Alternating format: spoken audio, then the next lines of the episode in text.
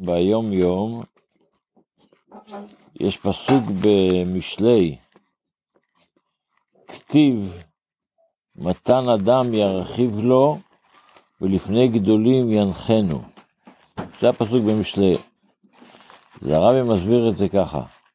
יש לך אנשים שהם גדולי שם בחוכמתם, או באושרם, הם אנשים מפורסמים, יש להם הרבה רעיון, שכל, יש להם הרבה, מתייעצים איתם, או הם עשירים, עוזרים להרבה אנשים, אבל מתן אדם, כשאדם, כשאדם נותן את האדם שלו, יש כל אדם את האדם, זה שהוא בן אדם,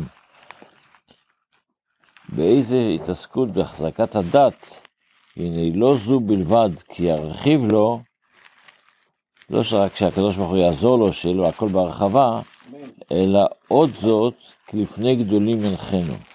שגם אותם גדולים, בחוכמה ובאושר, הם, הוא עומד לפניהם, הוא, הוא, הוא יותר, יותר, יותר מה שהם.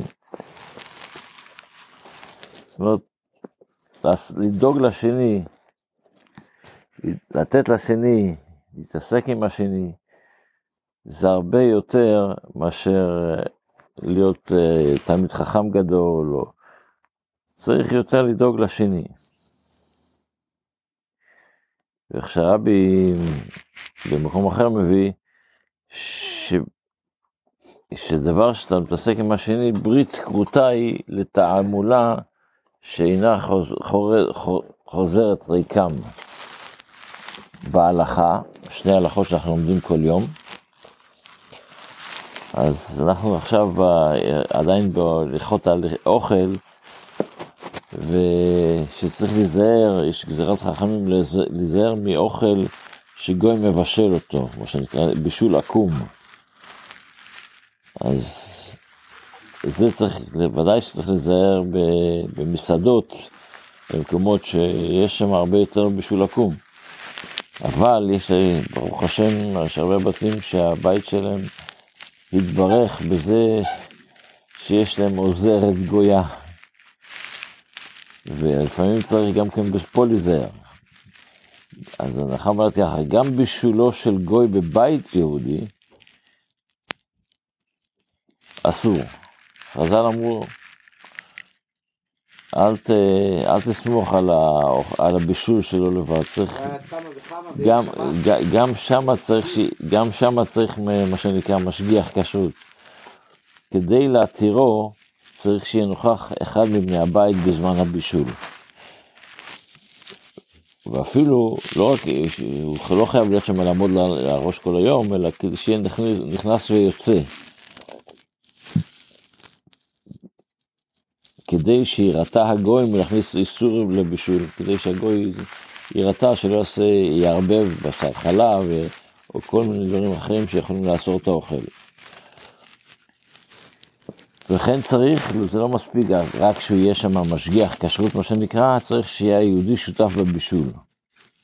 בזה שיניח היהודי את התבשיל על גבי האש, או שידליק היהודי את האש, ואם המבשל גוי בביתו, צריך שיניח היהודי את התבשיל על האש דווקא. ולנוהגים בשיטת המרן הספרדים, גם אם המבשל בבית יהודי, נדרש תנאי שיניח היהודי את התבשיל על האש. אמרנו כבר אתמול, שלפי הדעה של הבית, של הבית יוסף, לא מספיק שיהיה שם משגיח, או שידליק, שידליק את האש, אלא גם הוא צריך לשים את האוכל על האש, או לבחוש באש, לעשות, להתחיל משהו. מה קורה? שתבשיל שבשלו גוי, שנתבשל כבר כל צורכו, הוא התבשל, כבר, האוכל כבר אפשר לאכול אותו. רק מה, עכשיו יבוא היהודי, ישים אותו על האש. אסור לאכול מתבשיל, ואינו מועיל להגביה אותו על האש, או להוריד אותו מהאש, תסיר מהאש ולהחזיר אותו שוב. למה? כי צריך שהיהודי יהיה בתהליך הבישול. אבל אם עדיין לא יתבשל כל זוכו והתביע היהודי את האש, או שהוריד את הסיר והניחו שוב, מותר ליהודי לאכול מתבשיל זה, מפני שיהודי שותף בבישול עצמו. עוד הלכה, אבל תבשילים שראויים לאוכלם כשהם חיים ללא בישול. וכן תבשילים פשוטים שאין רואים לעלות על שולחן מלכים, אז uh, מותר לאכול אותם גם כן כשבישלם גוי. האיסור הזה של בישול עקום, מה שנקרא, זה רק בישול שאוכלים מכובד, מה שנקרא. בקטע של התפילה, אנחנו עדיין בקטע של הודו, ואנחנו עברנו מהקטע, אנחנו כבר כמה ימים שמדברים, לא על הקטע של, של ה, שדוד המלך תיקן בשביל הקורבנות, אנחנו מדברים על הגאולה כבר.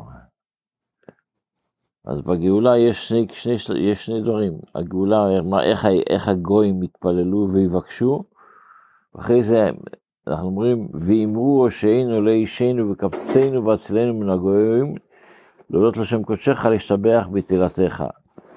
זה כבר על היהודים. היהודים אומרים, ש... שגם בזמן שאנחנו בגלות, אנחנו אומרים לקדוש ברוך הוא, קבצנו והצילנו מן הגויים, תוציאו אותנו מהגלות. למה?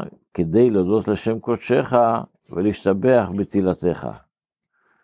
כי הכוונה היא בעצם כל, ה... כל הדבר הזה שיבוא המשיח וייתן לנו, יעזור לנו שנוכל לעבוד את הקדוש ברוך הוא, לשבח את הקדוש ברוך הוא, לעשות את המשימות שלנו בעולם, ואז יהיה ברוך השם, אלוקי ישראל מן העולם ועד עולם.